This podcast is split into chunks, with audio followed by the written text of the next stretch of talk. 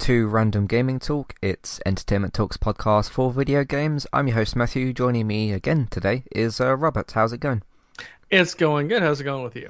Going good, going good. Uh, we spoke to each other a few hours ago because we did a uh, Arcane review that we'll mention shortly. Um, I was going to switch things up and talk about games I've been playing first, but uh, I'll I'll go to you first. What have you uh, been playing recently? Uh, well, Halo Infinite, the campaign came out, so I got uh, a little bit of time, mm. not a whole lot. I've been on the road all week. Um, a little bit of time into that. Uh, I'm curious with it because it does make a major shift in the franchise. It's no longer a series of semi-linear places where you go and shoot everything up. It's more of an open world uh, Far Cry kind of a style for the campaign. Mm. Um, I've seen mixed reviews on that. Um, like I said, I haven't really had a chance to get too much into the story part of it, um, but visually, it is absolutely stunning. Um, even on my uh, older 1S, it looks gorgeous. Um, I definitely want to get more into the story. Um, hopefully, uh, with the holidays coming up, I'll have some more time to actually uh, watch that mm-hmm. and play that and see where it goes from there. Outside of that, um, haven't really had a chance to play a whole lot. Like I said, I was on the road all last week, um, which is why we didn't record last week, and I've been on the road all this week, and I'm going to be on the road a couple days uh, next week. So, okay, okay. Anything else that you've played? Uh, I mean, a little bit of this, a little bit of that. Uh, I still dabble a bit in New World. Um, I'm a big crafting fan, and that game's got a lot of crafting, if nothing else. Um, but yeah, game here, game there, nothing really jumping out at me. Okay, okay. Uh, yeah, I've also dipped a bit into um, Halo Infinite. Uh, I stopped playing it after a couple of hours. Uh, I don't think the writing was that good. I don't think that the characters were that interesting, and it kind of annoyed me um, because now this leans into a problem that I have with the character Daryl on The Walking Dead which is Daryl on The Walking Dead, who's been on that show from the start up until now. Uh, I don't feel developed since season two, and I've mentioned that numerous times on the podcast whenever he's been in the episodes or whatever. I feel like the same problems happen with Master Chief, where he do, he feels. I'm surprised how one note Master Chief feels as a character, considering this is his sixth game yeah, Halo 1, 2, 3, 4, 5, and obviously this one's the, the sixth one. So that kind of frustrated me a bit. Um, I, the the pilot guy that you meet, like right at the start, I don't think was very interesting. Um, I did kind of kind of enjoy some of it for the shooting, like the general combat and the um the uh what do you call it the the the grapple thing that you've got is really really great to use. Yeah, uh, that's uh, endlessly satisfying to grapple zipline into a grunt and smack him in the face. Yeah, yeah, it's it is pretty good. There were some points where I thought that it might reach something and it didn't, but that was obviously like that. That was probably the biggest improvement, and it's kind of a very simple thing to put into the game. But I still want to give them credit for doing that because something as simple as that can really change the fighting in a game. I'd I'd love Call of Duty to have a grapple like that. I mean, it's not something that's particularly advanced technology. It's just a piece of wire basically that you can shoot, and you know, Bat- Batman's had one for all of his career. so, um, but I I'd like to see more of that in the game. And I don't know if it's just because I'm too used to the way that COD plays, but I just I, I just couldn't really get to grips long term with the shooting. So I just kind of put the game down for a bit. Uh, but I thought it was. I don't think it was bad. I thought it was just okay. Um, so yeah. Uh, but yeah, just I, I don't think three four three did that great of a job with this game. At least what I kind of played. Uh, I've heard endlessly good things about the multiplayer, but as I've said numerous times before, I just have no interest in a futuristic multiplayer shooter game uh, whether it's going to be the futuristic COD games or a Titanfall game or Halo Infinite. I want the you know grounded, boots on the ground, modern warfare type of type of shoot games. That's just a preference thing. That's not me saying that those games, those other games are bad. It's just a, a preference thing in terms of the the type of game that I want to play and and the time period and the setting and the types of guns. Uh, dipped a little bit into Far Cry Six. Uh, the only the only reason I did that I was listening to Sacred Symbols and Colin was talking about Far Cry 6 and he's like quite a big fan of the games and he said that it had kind of changed itself up and it was interesting so I tried that for a bit of time couldn't get into it. Um it felt slightly different I guess but not different enough. It still felt like kind of same old Far Cry and I just wasn't really wasn't really there for it um the other shooter game I played was Call of Duty Vanguard I couldn't really get into that um, I felt like the war set pieces were actually relatively boring to go through, and the gameplay for the for the story at least was quite slow paced. Um, for that, I did dip in. I did uh, dip a little bit into the multiplayer for Vanguard, and I was like, I thought that was good. Um, not as good as 2019's Modern Warfare still, but better than Black Ops Cold War and uh, it was a better modern take on uh, World War II multiplayer shooters. So it was better than what I was expecting.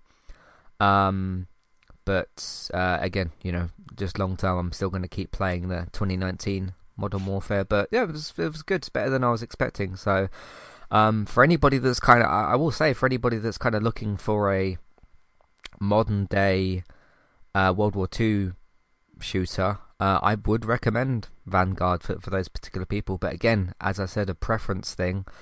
I just don't really want to play a uh, World War Two uh, multiplayer shooter. It's just a yeah, just just kind of what what I like and stuff. But yeah, it was good. It was it was alright. There was a couple of interesting different changes with like grenades and weapons and stuff. Um, you can actually blow things up more this time than you can in uh, in Cold War.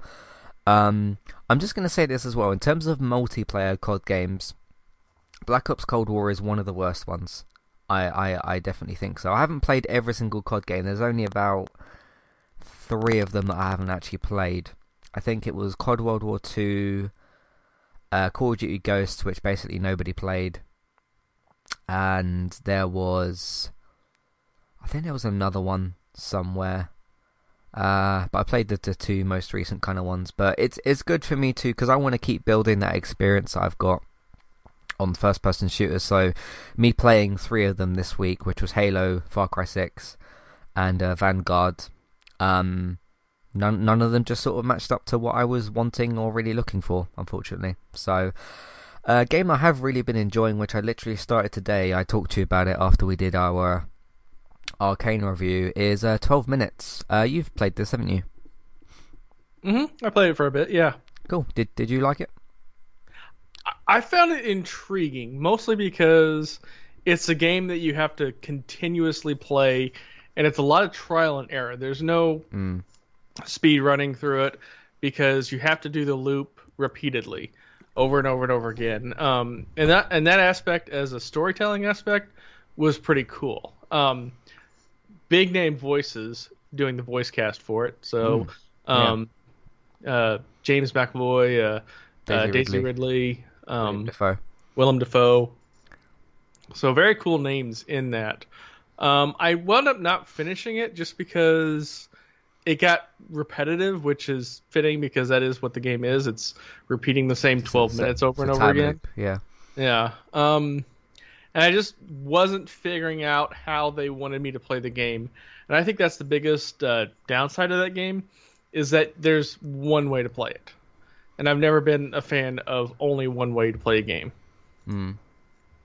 Yeah, I suppose it, in a way there are several ways to finish the game. It's just that there's probably then only one that's successful, but you can like do numerous different things to end the time loop. Um, I seem to have enjoyed this game a lot more than what other people have. I think this game is amazing. Um, it just, yeah, it gets me to think on my feet. Um, it's like th- there's tension and stakes because I know that it, even if I have it in my mind, right, of okay, I tried this thing, didn't work, characters died, whatever happened, right? And then it restarts the time loop, um, and then I'll start thinking on my feet of like, okay, let's try to do this this way around and do this thing first, or hey, I haven't tried doing that thing, I'll do that in this time loop. Um, I think one of the game's advantages actually is it literally like the time loops aren't that long, so um, and one of the complaints that I kept hearing about the game was that when you fail a time loop, you're sent back too far. Now, remember when you first started the game, like you very, very first started, and you start outside the whole apartment, and I thought, oh, am I going to have to like do all of that bit again? But no, you start pretty much going through the apartment door. So I thought, okay, this is a decent place to kind of start with. Um, you still have to do like a couple of bits at the start, but you can actually fast forward certain dialogue if you click in like the right place, which was interesting. Um, I've only played it for about 45 minutes. I've done probably. Uh, don't know how many run throughs I've done, but at least like four or five, maybe, maybe no, quite a few more than that actually. Um, maybe I played it for about an hour or so, but um, it's good that I mean, I know that in the future, uh, depends on how long it takes me to actually figure out the the puzzle.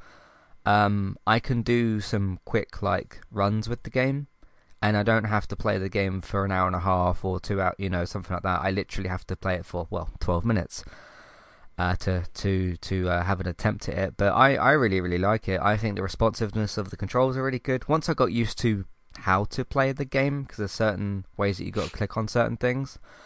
Um, yeah, I think the dialogue's kind of kind of interesting. Obviously, that some of the dialogue does repeat itself because you're in a time loop. But the part that helps as well, I suppose, is when you die or, or something else happens, the husband is kind of with you, like he's sharing the frustration that you're you possibly are. He's like, "Damn, he got me again," kind of thing, or or, or something.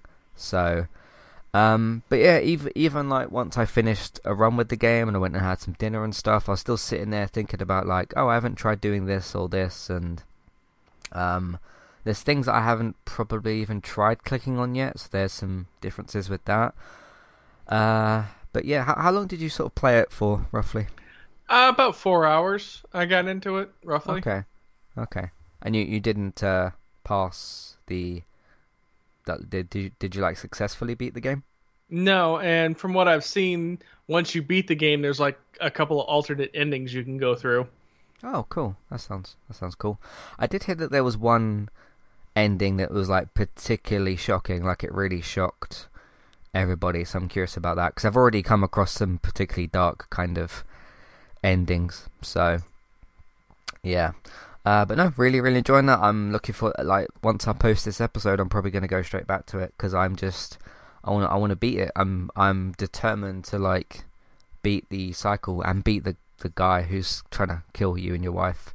So yeah, it's uh, it's uh, I'm really enjoying it because I thought because I signed up to Game Pass for a, a pound because that's the kind of offer. I'm guessing they had that offer because of Halo Infinite. So I jumped in, played some Halo Infinite, dropped it after a couple of hours, and I was like, oh yeah, 12 minutes is is on here. So I went and just grabbed that. It literally only took about 15 minutes to actually download because I guess the game isn't uh, particularly big. So obviously it's very short anyway. And then I kind of jumped straight in. So uh, I'm looking forward to uh, going back to that. Um, that's probably a game I could review like now, I guess, but I want to wait wait to review it like when I've actually got the ending and I can talk like more spoilery about that kind of stuff. So uh, that will happen when that happens, I suppose. So, all right, that's pretty much everything we've been playing. Um, yeah, that's that's pretty much everything I've been playing that I can think of anyway. Um, obviously, I did the. Uh, thanks for turning up for the uh, Twitch stream last night as well. That was uh, quite a lot of fun. Uh, got into some discussions about things. Um, did you enjoy the stream yesterday? Yeah. I mean, yeah. I don't play uh, FIFA at all, so I don't really know the game. So everything you were doing, everything you were talking about, was literally just like la la la la la to me because I don't know that world. But you mm. know, it's always fun to watch people play games I like, and you clearly like this game. Yeah, yeah. Even though it frustrates me at some points. So, but that's football for you. Football can be a uh, tough thing tough thing, certainly. Uh, but yeah, that's everything we've been playing, everything we've been kind of doing. Uh, let's get into some housekeeping, and then we'll get into the Game Awards. Uh, see you for all that in a minute. Hi there, and thanks very much for listening. Today I'm here to tell you about our two different affiliate links. The first of which is our Amazon affiliate link. That's where you can shop on Amazon. We can get a small cut of what you spend, but it won't cost you anything extra. So whether you're get, getting a gift for somebody else or treating yourself or maybe both depending on the occasion, we can get a small cut of what you spend but it won't cost you extra. You can find the link to our Amazon affiliate link in your show notes. The second affiliate link for today is our Kualo affiliate link. If you want to get started with a website and a domain name of your choice, you can simply sign up with Kualo using the link in the show notes. They also have a live chat support system that's in the bottom right hand corner as well. So if you need help with getting set up, Kualo will be able to help you with that as well. The links for both of these can be found in your show notes for Kualo and the Amazon affiliate link. If you would like to get the ad-free versions of Entertainment Talks podcast and support us along the way, you can simply sign up over on our Patreon page. You can sign up either as a creator or as a patron. There's no difference there for the time being. And you can get your ad-free podcasts over there. It's a great way to support us on Entertainment Talk and to get rid of the ads and get your ad-free podcasts you can also support Entertainment Talk on Patreon at the $3 level tier. This gets you a chance to request a review from us of your favourite TV show or film, but it's one per month, so one TV show or film review per month. It's up to you which one you want to choose. We will watch a few episodes of the TV show that you choose, or of course if it's a film, we'll just watch that film and we will review that for you on that month. And then when it gets to the next month, you can request a new TV show or a film review of your choice. That's $3 level tier. That does also, of course, include your ad-free podcasts for the month as well. Thank you very much for listening and enjoy the rest of the show. All right, so as me and uh, me and Robert mentioned a minute ago, uh, we got our first ever Patreon request review. Uh, it was given to us by uh, somebody called Barbara, who's been very, very, very supportive of Entertainment Talk, and she requested that we review um, the first two episodes of Arcane. Which, speaking of video games, it's a League of Legends uh, TV series basically called Arcane. It's available on Netflix. Uh, seems like a lot of people have heard of it and a lot of people really like it. And you can listen to that to see what me and Robert uh, thought of that as well. So that was a pretty special episode. So thanks again to Barbara to uh, for, for, for redeeming that review. That was really, really good. Uh, Man United also played yesterday against Norwich. A bit of a struggle of a game. Beat Norwich by one goal to nil through a Ronaldo penalty. And Man United return on Tuesday to play against uh, Brentford on Tuesday night. So we'll see how that all goes. Uh, over on the chat podcast, um, I talked about October and November because I kind of missed last month, talking about how Entertainment Talk has done, uh, not for the year because we haven't had all of December yet, but how it's done over the last couple of months. Things have been pretty good. Also talked about a trip I took to Brighton. Talked about uh, Boris and other, um, not necessarily leaders, but people that are in charge of uh, certain positions and kind of comparing and contrasting different things. Also talking about um, Boris's little party that he probably shouldn't have had, but uh, anyway, uh, talked about him as well and talked about the uh, the current kind of situation with uh, COVID and that sort of thing. Uh, did a must-see review for Invasion, which is the first season. Good news, the show's also been renewed for a second season. That's available on Apple TV Plus, and I gave that a must-see uh, rating. I've talked about it kind of recently and raved about it and everything. I've really, really enjoyed my time with that. Uh, me and David have wrapped up for now the uh, coverage for The Walking Dead World Beyond Season 2, Episode 10. It's the series finale. It was built for two seasons, uh, wasn't cancelled or anything, so we talked about that. And next weekend, we'll be doing a, a series wrap up for The Walking Dead World Beyond because it's actually finished now as well. Uh, over on the Zoey's uh, Extraordinary playlist side of things, I did the episode for Zoey's Extraordinary Christmas, which is the Christmas film follow up to season two. Of course, it was cancelled by NBC after two seasons, but then Lionsgate kind of looked around for other uh, streaming services and things, and uh, they made a deal with Roku to make a Christmas film, so it's a follow up to season two.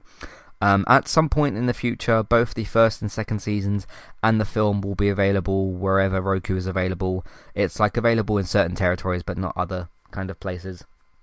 Uh, but that was the Christmas film, and I absolutely loved it. It was uh, brilliant. That's for Zoey's Extraordinary Christmas. Uh, Man United also beat Crystal Palace by one goal to nil. That was Ralf Rangnick, the new manager, his first game in charge. Uh, Man United also beat Arsenal by three goals to two. That was Michael Carrick's last game in charge as well.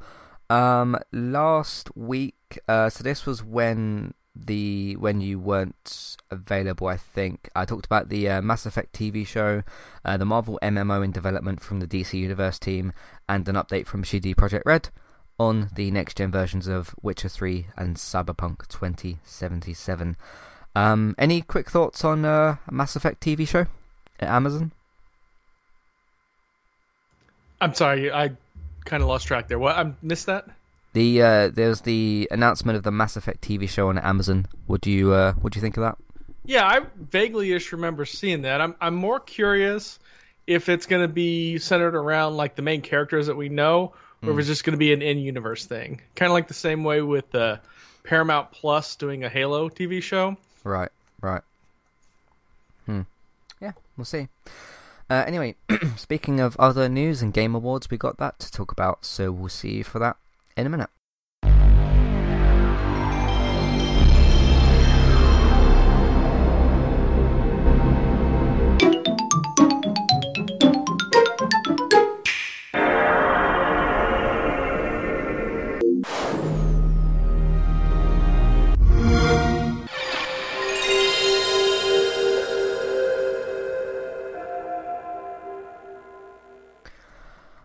Let's get to the uh, the Game Awards. Uh, let me change to my other tab here. So it did have the first category as Game of the Year, but I want to save that one for last. I think that makes sense to do. Uh, just trying to go through some of the categories here. Um, I don't know how far this goes. I'm gonna just start from best multiplayer game, and then we'll have to work backwards. Um, by the way, just just in, in like your general thoughts and feelings, we don't need to break down everything right now. But how did you uh, feel about the Game Awards? Um, what did you think of the actual showing itself? I didn't watch all of it because it went on way too long. I mean, it just banged on. I think the whole thing was like four hours long, and I'm just like, Ooh. I don't have that kind of time. Um, mm-hmm. I'm not really surprised with any of the winners. Um, mostly because, and this is the, the biggest problem that I do have with the Game Awards, is that what fans vote on is only counted as 10% of the voting. So you have a voting board, several of which literally have nothing to do with games or the game industry deciding things. Hmm. Um, I was more stunned and surprised with some of the announcements. Um, getting a, a third uh, Homeworld game did not see that coming. I'm a huge Homeworld fan. Um, this was a game back that w- originally was released in uh, 1999. Uh, okay. Beautiful, beautiful musical score for the game. Um, they did a remaster about three or four years ago. Me- immediately bought it. Immediately fell in love with the game again. So the fact that we're getting a third game is pretty cool. Also uh, getting another Space Marine game, which was interesting. I mean, that's a franchise that's been making various games on various platforms with various iterations forever. Um, I saw the trailer for that. It looks really cool. Yeah. Um, yeah. Mm-hmm. But yeah, I mean, like, just it takes too damn long to watch that thing. Yeah, yeah. I did. I did manage to watch. Uh, I watched all but like the last half an hour live. I actually started falling asleep a little bit, not because the show was boring. It was just getting very late my time. Yeah, because uh, it was what like 3 a.m. your time when it started. No, it was it was one because uh, I, I was I was actually streaming at the time and I was like, is the award starting now? Was it the pre-show? What's happening? And then like the Expanse game announcement happened. I was like, oh, I guess it's like starting. So I had to kind of like end the stream and then and then watch it. So um, but I didn't I didn't like miss anything. So um, overall, I thought it was a really good show. I felt it was. I mean, there was some some fat in there. Certainly, I th- felt like you could have maybe taken out about an hour or so of it. Um, there was a lot of uh, adverts and stuff, but again, somebody's got to pay for you know all of this that's happening. These the, the you know the announcers, the people that are there, and everything else probably isn't cheap. And of course, Geoff Keighley's got to get um, paid, obviously, because it's his, his it's his show. So I, I understand that. I think there was maybe too many adverts lumped together at certain points. But the show started off and ended really, really strong. I thought it was just some of the pacing in kind of the middle of it. But I did watch the whole thing in its entirety, basically, because the next mm. morning I, I basically got up and watched the last, like, 40 minutes or something. So, because I couldn't quite tell how long of the show was left. But, uh, yeah, I, I finished watching it anyway. Um, yeah, I felt like it was a real, uh, like, in terms of comparing this to the other three or four Game Awards events that I've seen. Um, I felt like this was a bit more of an actual celebration of games, and I yeah liked the inclusivity with the with the show and everything. That was really really good. Um, yeah, it was. I, I really enjoyed kind of my uh, my time with it overall. So uh, let's get into the actual Game Awards themselves first, then, and then we'll get into some very very exciting announcements, uh, at least in my eyes. So we'll start off with best multiplayer game. We've got uh, actually I won't go through all the nominees. It it was uh, It Takes Two, won uh, best multiplayer game. I want to mention as well. Um, so because It Takes Two did win Game of the Year, we'll talk about that soon. I thought, okay, I probably should at least try out the Game of the Year because you know I'm a, I'm a gamer and everything, and I probably should do that. So I went and looked at how much it was because it wasn't on Boomerang. I figured it was probably a uh, like digital only game. So I went and looked at it on uh, on the PlayStation Store, and it said twenty one pounds. I thought, okay, I'm possibly willing to pay that. But then there was like this EA Access option. It said if I paid four pounds a month, so I've paid four pounds, uh, I get access to it through EA. What's it called? EA Play, EA whatever their their subscription is called. Um, so I thought I'll grab that and then jump in and play it. Um, now I probably should have guessed this from the title, but it is a strictly co-op two-player game and that kind of annoyed me because I thought, okay, well, what do I what do I do now? I'm actually excited to play this game, and I'd seen certain footage of it. Obviously, certain footage was shown at the Game Awards. Uh, so I asked my uh, mum if she wanted to play it with me. Um, I understand things get a little bit more complicated later on, so we'll see how how everything kind of goes. But she got on pretty well with it. We had a good time with it. I thought the story was relatively interesting. We played about the first 45 minutes, and uh, we're going to have to obviously arrange between the two of us when to play the next parts of it. Um, but yeah, it was it was uh, it was pretty good to kind of uh, kind of play. Have you uh, played this game at all? It Takes Two. I have not played it. I have seen a couple streamers that I follow play it. Um, looks kind of curious.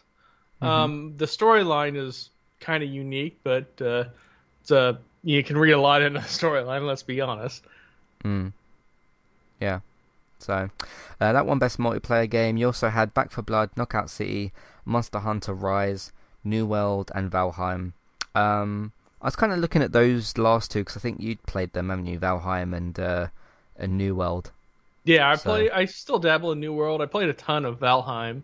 Yeah, um, yeah. I am glad it at least got nominated, but I really think uh, it should have won a couple of awards, if nothing else, best indie game. Mm, yeah.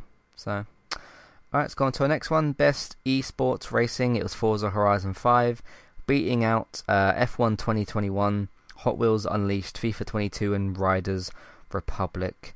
Not surprised, really, with with that. Forza Horizon 5 has been getting a lot of praise, and although I don't have the specific interest to play it long term, I've got Game Pass for a month. I might just download it and just jump in just to just to see what it's like, just to get a bit of a taste of what it's like. Um, you've played some of Forza Horizon Five, haven't you?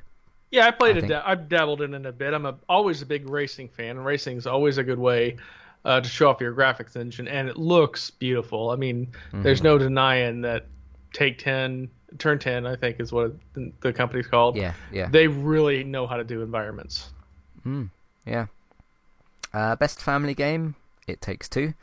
Uh, you got It Takes Two, Mario Party Superstars, new Pokemon Snap, Super Mario uh, 3D Bowser's World or whatever that's called, and WarioWare Get It Together. So It Takes Two beat two, no, three Mario games technically, because uh, there's a WarioWare game and a Pokemon game as well.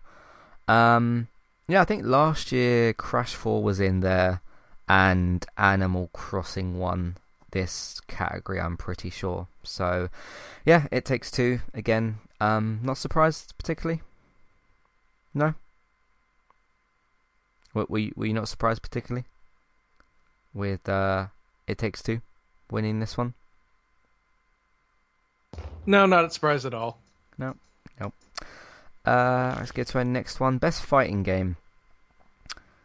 Um, well, Nickelodeon All Star Brawls didn't win. uh, Guilty Gear Strive won. It beat out Demon Slayer, Melty Blood. I think that says Melty Blood, and Virtual Virtua Fighter Five. Uh, I don't really know too much about these games, but yeah, I'd have been I'd have been surprised if uh, Nickelodeon All Star Brawl won that. Um, anything to say on best fighting game? No, I mean I don't really play fighting games, so I don't I really have anything to say on that. Hmm. Yeah, be interesting once uh, MultiVersus comes out, and if that's what that's got to compete with, because I imagine that's going to do well uh, next year.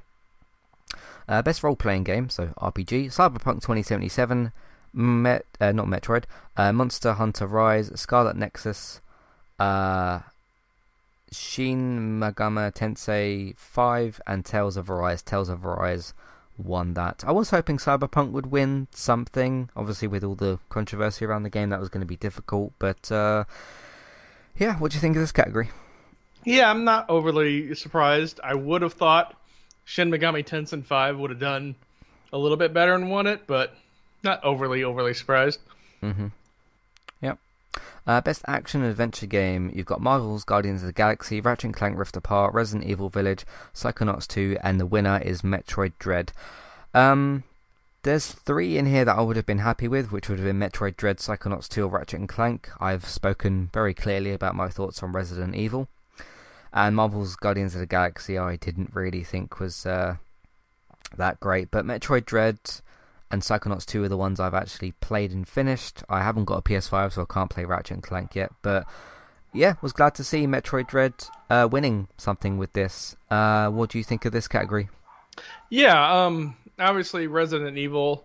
There was a lot of a lot of hype pre-launch for that, and yeah. a lot of it's very well deserved. Um, but Metroid Dread, Metroid Dread being a bit of an underdog in that category, it's cool that they won. Hmm. Yeah. Yeah. So that was good. Uh, best action game, you've got uh, Back 4 Blood, Chivalry 2, Deathloop, Far Cry 6, and Returnal. Returnal getting the win with that. Uh, again, I haven't played Returnal yet because I don't have a PS5. It's one I'm looking forward to playing. It looks really, really incredible, that game. Um, but uh, yeah, would have been surprised if Far Cry 1. I heard some relatively good things about Back 4 Blood. Maybe I should check that out because I like zombie stuff. Uh, Back 4 Blood is just uh, Left 4 Dead 3 without actually being Left 4 Dead 3. So yeah, yeah. Uh, Chivalry 2, I don't know much about. Uh, Deathloop, um, I didn't hear the greatest things about. So Returnal seems like a, a good one to win this category. Uh, any thoughts? Uh, no, I mean none of those games I really played, so I don't have that much of an opinion on them. Mm-hmm. Uh, best VR and AR uh, game. You had Hitman 3, which is optional in VR. Uh, I Expect You to Die 2, Lone Echo 2, Resident Evil 4, and Sniper Elite VR, the winner being Resident Evil 4. Um, I don't really have that much, much interest in playing the Resident Evil games in VR. I know that 7 had that option, but I don't think 7's a good game anyway, so.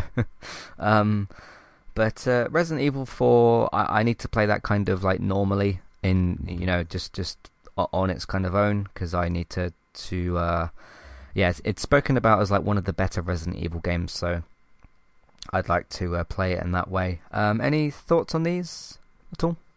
Uh, the only one that I'm remotely curious about is "I Expect You to Die" because that's a great Bond movie quote, and I'm curious if it's mm. actually like a spy game. Yeah, I'm not uh, not sure. I have to look at that. So, innovation in accessibility. You got Far Cry 6, Forza Horizon 5, Marvel's Guardians of the Galaxy, The Vale, Shadow of the Crown, and Ratchet and Clank Rift Apart, the winner being Forza Horizon 5. Uh, so the accessibility options are good then, I'm guessing, with, with Forza? Uh, I mean, it yeah, it gives you a lot of different options for uh, changing the game to be able to play for, you know, what your situation is. Mm-hmm. Yeah, that's good. That's probably good as well because the um, Uh, I don't know the name of the controller, but you've got the uh, accessibility controller with Xbox as well that you can use. So that probably helps that quite a lot as well. So uh, I'm surprised PlayStation hasn't got anything like that yet. The um, you know what I'm talking about, like the the pad thing that you can. Yeah. To be fair though, buy. PlayStation doesn't really do much with their controllers. No. I mean, they're there and they're just there. They don't. They're not like uh, Microsoft where there's constant color changes, constant themes, constant uh, branding, um, options. There's no PS4, PS5 Elite controller like there is with Xbox, so they don't really delve into that market. Mm, yeah. Uh, best indie game, 12 minutes. Uh, Door, Inscription, Loop Hero, and Kena Bridge, Bridge of Spirits, which I need to still play that game. Um, well, I really like 12 minutes, but Kena Bridge of Spirits won that. But of course, I hadn't played 12 minutes when these awards actually happened. So, um, yeah, I guess the, the the fight here would have been between 12 minutes and Bridge of Spirits because I didn't hear that much about these other games. Uh, what do you what do you think? Yeah, I obviously I don't own a PS5 either, or P, um, and I haven't played Kena Bridge of Spirits. I have seen it streamed before, Mhm. and it's visually a very beautiful game. I can understand why it won. This is one of the categories where I wish Valheim would have at least been nominated, because it's very much Yeah. an indie game, very much a small studio, and to blow up as big as it did is really kind of impressive. So Mm, yeah, definitely. Um, yeah, is on uh, PS4 and PS5, so I'm gonna try and play that at some point. Uh, we don't need to talk about best ongoing game. Call of Duty didn't win it, so there you go. Uh, wait, I'll, I'll just mention who did win best ongoing game. It was Final Fantasy 16. No, f- which number is that? 14 online. Uh, you had Fortnite, Genshin Impact, Call of Duty Warzone, Apex Legends, Final Fantasy won that. So there you go. Uh, games for Impact. You got Life is Strange: True Colors, uh, Chicory, A Colorful Tale, Before Your Eyes, Boyfriend Dungeon, and No Longer Home. Life is Strange: True Colors won that. I've heard bits and pieces about Boyfriend Dungeon. I don't really know what it's actually like. I've just heard some people enjoyed it.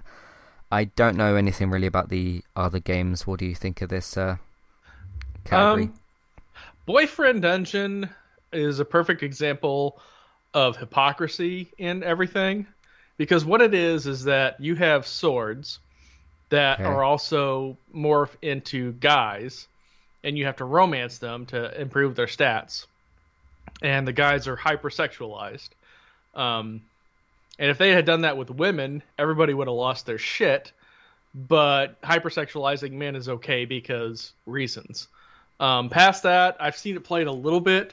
I don't really understand the gameplay in it, and that's about Mhm. it. Yeah, yeah. I suppose. Um, so can you play as a woman or a man? Like, does it work both ways? I I don't know. I haven't seen that much of the game. Okay, okay. Like, I'm just wondering.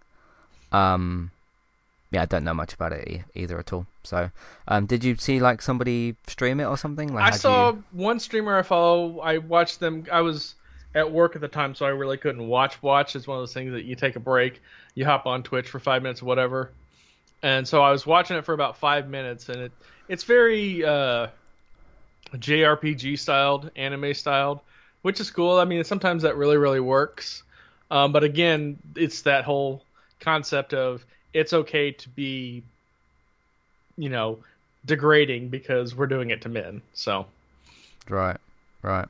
Is there like plot reasons and stuff around it, or nope, not that I could see. And when I say hypersexualized, all the men that I saw in both the trailers and the gameplay were shirtless and oiled up and all that other stuff. Um, right, right? Okay, all right. Uh, let's move on to uh, best performance. Uh, you've got Erika Mori as Alex Chen from Life is Strange: True Colors, Giancarlo Esposito as Anton Far Cry Six, Jason Keeley, uh, Kelly as uh, Colt Vane uh, in Deathloop, Maggie Robertson as Lady D- uh, Resident Evil Village, and Dizamoa Akanji Akanja as uh, Juliana Bra- uh, Blake, sorry, in uh, Deathloop, and Maggie Robertson. So basically, the tall woman from uh, Mm-hmm. uh, from Resident Evil. She um, she won that. So uh, wasn't particularly surprised. I didn't really have like a favorite in this. Like like like, like last year, I was okay. I want Last of Us Two to win everything that it can. Obviously, it won won a bunch of stuff, and I was very happy. Uh, this year, it was sort of like some of my games of the year are things like Little Nightmares 2 and Oddworld Soulstorm, which weren't really in here for anything. Um, so I wasn't really. There was a few games I was rooting for, like you know Psychonauts, uh, uh, Metroid, Ratchet, and and those sorts of things. But uh, not in n- nothing particularly in this category. I was sort of like I kind of want John Giancarlo to win it because I like John Giancarlo Esposito. Um, so yeah. Uh, anyway, what do you think of this uh, this category? Uh, I like the category. I like the fact that she won because I'm a big fan of hers. If you go on YouTube and watch all of her fan interac- interaction, she's clearly just having a laugh with it. Um, There's a good video of her where she reads like uh, uh, IGN comments, and she gets like overly dramatic, and uh, you can tell she's just having a blast with it. Um, She doesn't have that big of a CV. Um, I'm looking her up on IMDb now. Um, really, this was kind of her breakout hit. I mean, she was in something called Nothing to Do, which is a movie I've never heard of, and uh, stars nobody that you would recognize off the top of your head. Um, and that was 2017, and that's her first credited work. So she's very clearly new to this world of acting and voice acting. But she's a blast in all the interviews, absolutely hilarious. Um, so I'm happy that she won that. Cool, cool. Uh, best audio design: Deathloop, Forza Horizon 5, Ratchet and Clank Rift Apart, Resident Evil Village, Returnal. Uh, the winner is Forza Horizon 5 because I guess cars sound cool. Um, so uh, that's a good game to show off like graphics and sound and that kind of thing. Uh, my personal choice would have probably been something like Ratchet and Clank in here. Um, what do you what do you think? Yeah, I definitely would have had Ratchet and Clank over Forza, and I love Forza. It's just that you don't really have to do anything. You get a car in a sound booth, have it go through different gears, record it, and then just copy paste it. Now, granted, there's a ton of cars in the game, so there's a lot of different cars that you got to get the sound for, but it's not like you're creating new sounds. You're just recording old, sounds. Whereas with Ratchet and Clank, you got to decide, okay, this thing sounds like this, and create that originally. So Hmm. Yeah. So that was that one. Uh, best score and music. You got the Artful Escape, Cyberpunk 2077, Deathloop, Guardians of the Galaxy, and NieR Replicant. NieR Replicant being the the winner here. I would definitely argue that Cyberpunk should have won this. I think that that score for Cyberpunk is really really awesome. Um, so yeah, and I don't think. I mean, other than Guardians of the Galaxy, which has got like a music thing to it because of Peter's character and everything, mhm. um, that's that I put put that probably as second. But uh, yeah, NieR NieR won this one. So Yeah, this one I definitely would have had Cyberpunk on because they brought in bands to record songs just for this game versus mm, um, Guardians, which they just took existing songs and made fit into the story. yeah. So, do you know much about NieR Replicant? Not a clue. Okay, okay. I think it's a remaster of not NieR Automata, but one of the other ones. So there you go. Uh, best art direction. We've got Artful Escape, Deathloop, Kena Bridge of Spirits, Psychonauts 2, Ratchet and Clank Rift Apart. Deathloop won that. Uh, I don't really have much opinion on like art direction because again, I'm not really like a visuals person per se. I will say some of the visual creativity in Psychonauts 2, I think definitely deserves some kind of a win because you're literally jumping in and out of people's minds and they have different like problems that you sort out which is the premise of the game uh, so that would be my argument for that so but yeah, I with- definitely with- would have had Psychonauts as a winner for that one. yeah with art direction is it supposed to be like best looking game or best sort of actual I think it's more like of style. okay so not like best graphics Yeah, I mean, if I you're think it's at- more like artistic style than anything else. I mean, if you're looking at best graphics, you'd probably go with Kena in Mhm. in this one.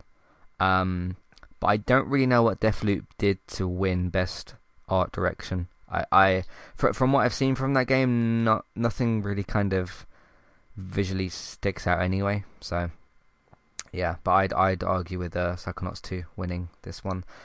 Best narrative, uh, Deathloop, It Takes Two, Life is Strange: True Colors, Marvel's Guardians of the Galaxy, Psychonauts 2, Guardians of the Galaxy takes the win.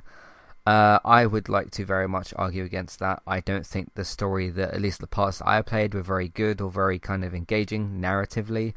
I definitely think again Psychonauts 2 wins this one because again I I didn't like the way I was told the story, but I liked the story overall, which is fixing people's brains and that sort of thing.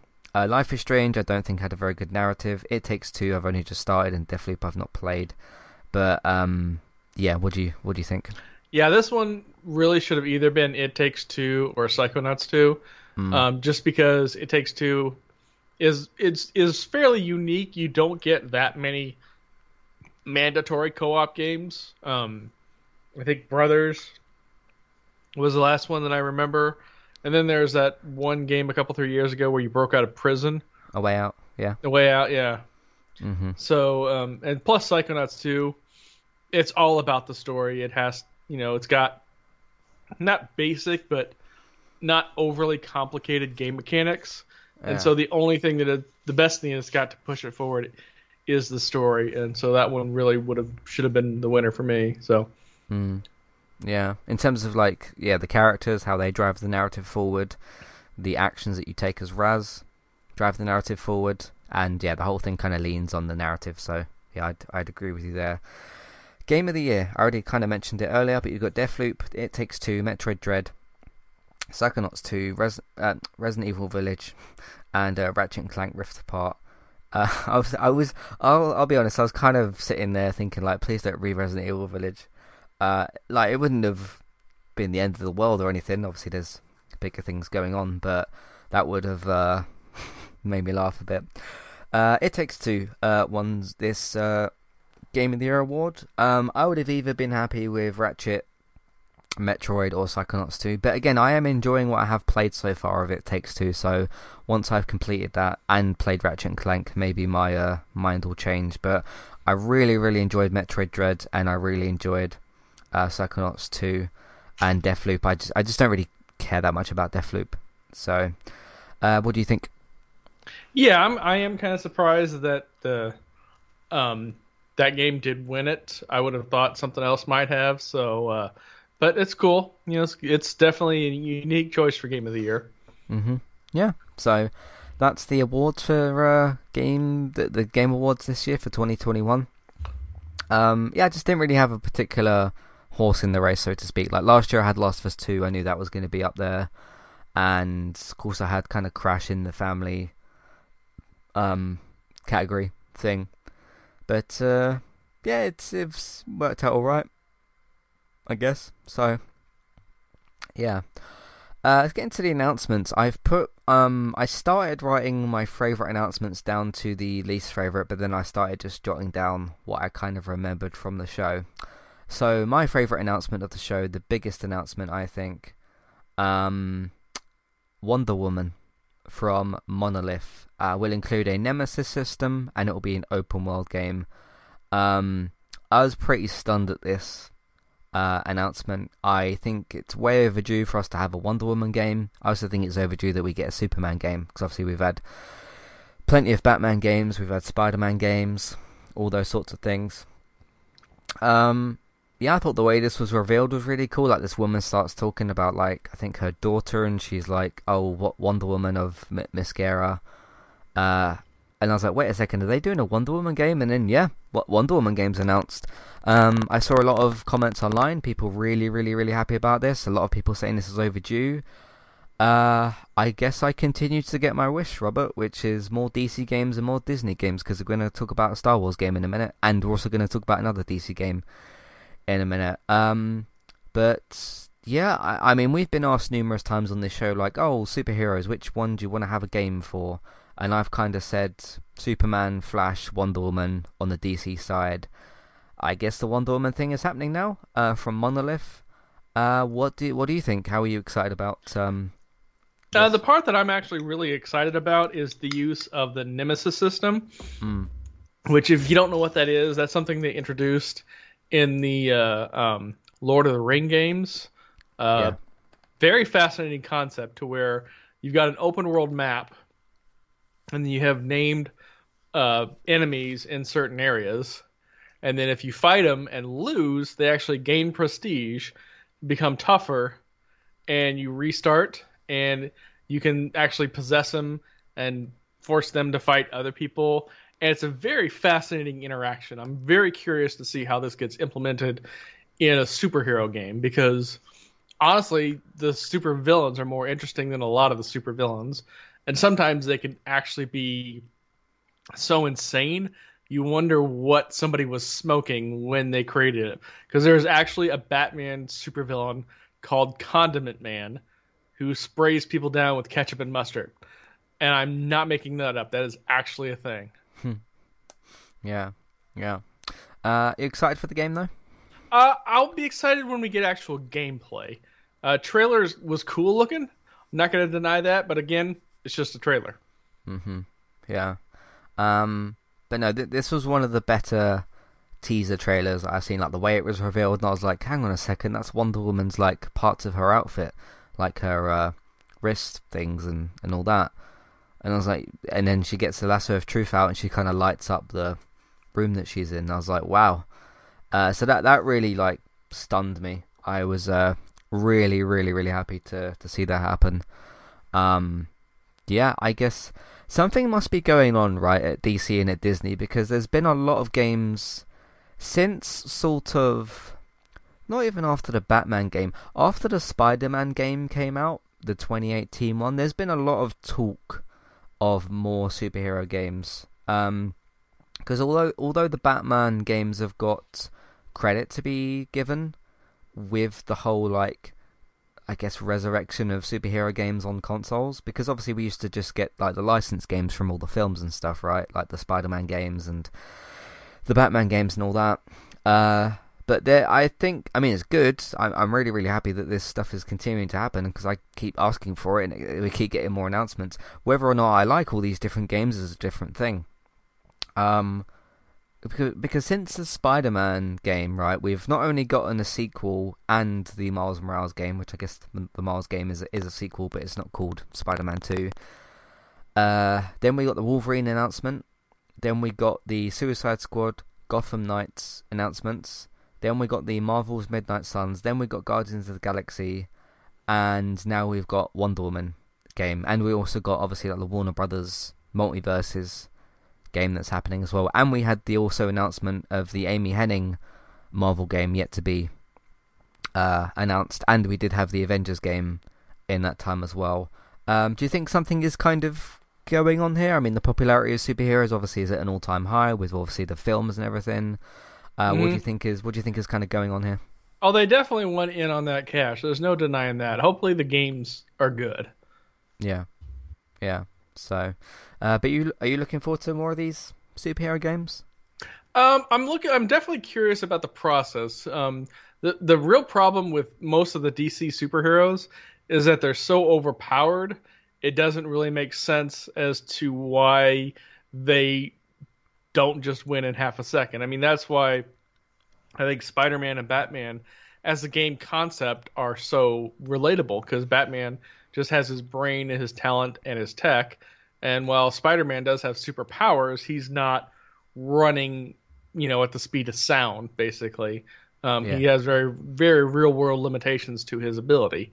You get somebody like Superman, the Flash, or Wonder Woman, they're just like, okay, why is this person a threat? I can literally fry your brain with my eyeballs, or I can run circles around you without even knowing it.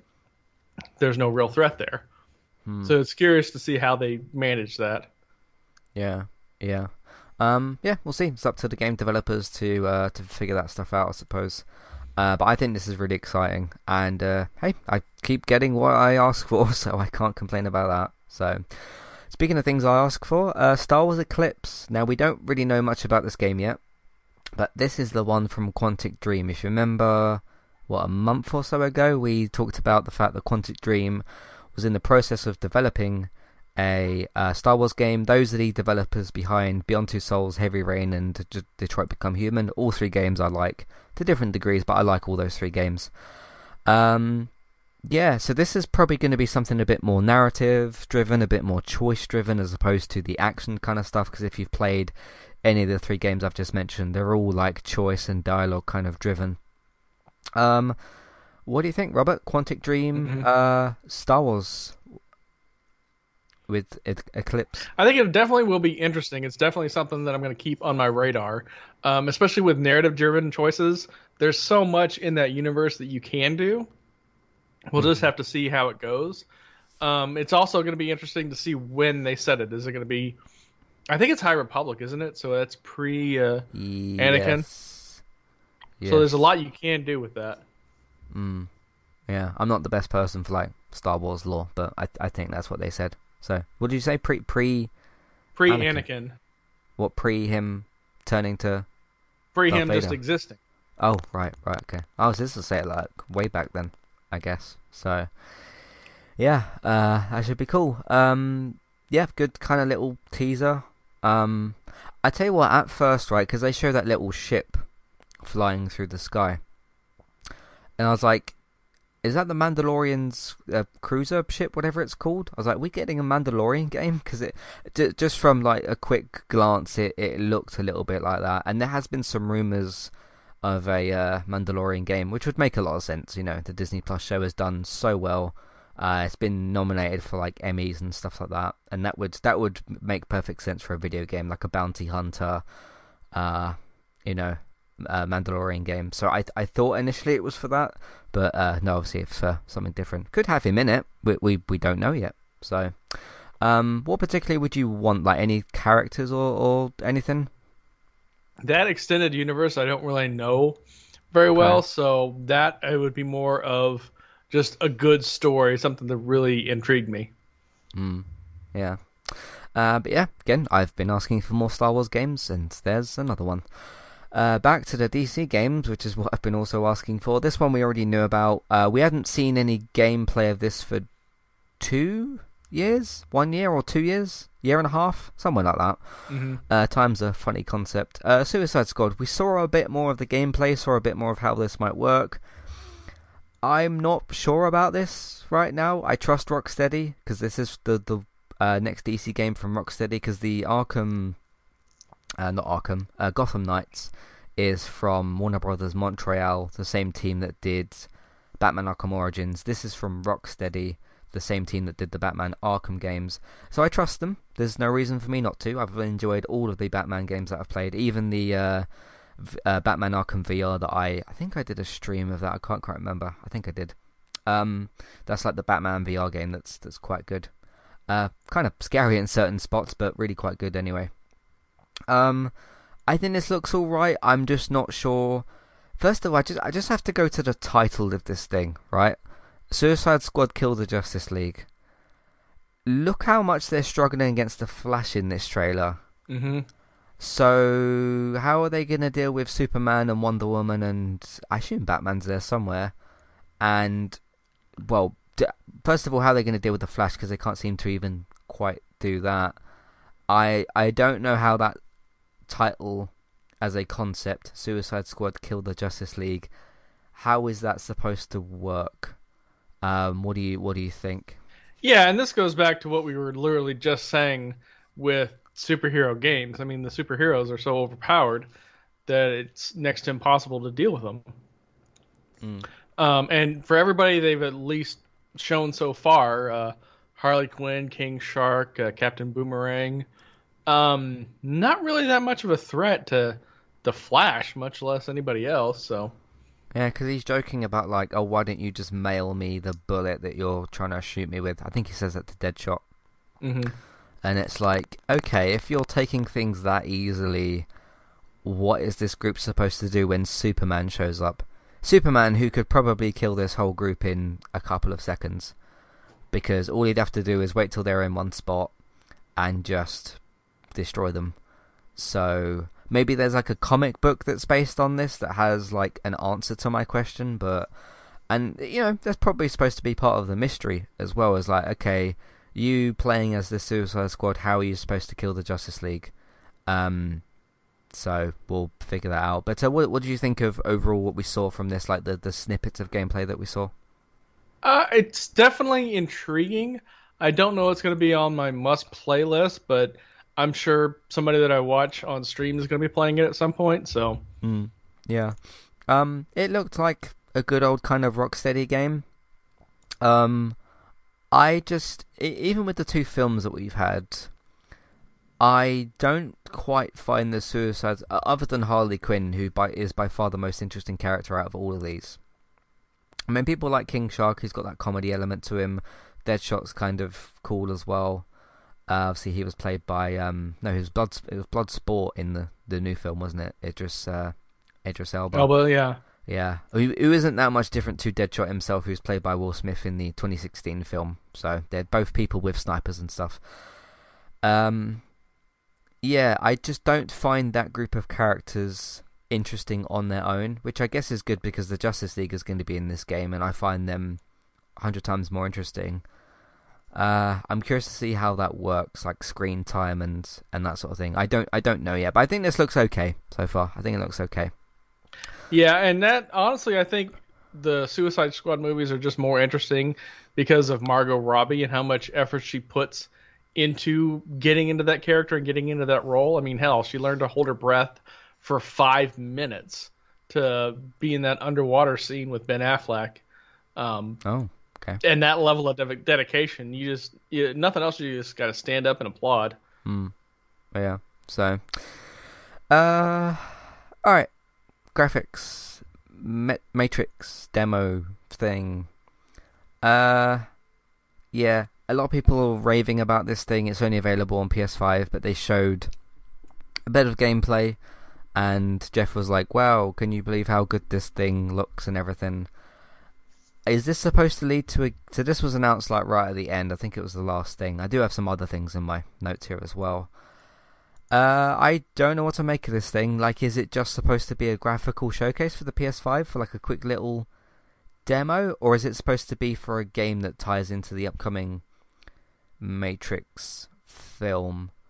Um, what did you think of what we were shown and the idea here? Uh, I'm a little confused on it. I mean, this isn't yeah. the first time. They actually tried doing a Matrix online game long time ago. Hmm. Okay. It uh, came and went really fast because, you know, with a game like based off of that franchise, everybody wanted to be Keanu Reeves, and let's face it, who wouldn't want to be Keanu Reeves? Sure. Um, but yeah, it came and fizzled out. It was an MMO. Um, so I don't know if it's just a game for the sake of being a game or if it's a game for a movie tie-in. Uh, movie tie-in games are always terrible. I mean, they're always always terrible. yeah, yeah, yeah. Um, but I'm gonna see the new film when I can. Um, it's same day on HBO Max for everybody here in the U.S. So December 22nd. Okay. Okay. Uh but I don't know. It's it, it it does dive back into my graphics problem, which is okay. This thing is a graphical showcase, but my my question with that though, okay, Ratchet and Clank supposed to be a really good looking game. Kena Bridge of Spirit supposed to be a really good looking game. Returnal supposed to be a good, really good looking game. So if this is like a tech demo, and the graphics still look really good for this. Does it look better than Ratchet and Clank? Does it look better than Kena Bridge of Spirits? Does it look better than all these other games? Because if it does look as good, not better but as good, why is it supposed to be so much more like, oh my god, this thing looks incredible, where we've already had other games that are actual full games with stories and stuff that uh, we already have. So why why is this uh, why is this supposed to sort of stand out so much more? Um, if if we already have other things on the same console on the PS5 that look as good, uh, why is this supposed to stand out so much? I'm gonna. Hey, you still there? Yep, still here. cool. Sorry about the interruption, everybody. I just got told that uh, I don't need to go to work tomorrow, so that's that's good. Uh, school was supposed to close on Thursday, but um, apparently there's the school was closed early, but we get paid at the end of the week, so cool. Um, yeah. Anyway, Matrix. Um, so yeah, the thing thing I was kind of um, talking about a minute ago, like what makes so basically, my point, what makes this more special than games that we've already got that already look really good? Um, what do you what do you think? Yeah, uh, it's one of those things I'm just gonna have to see more to figure out. Yeah, yeah.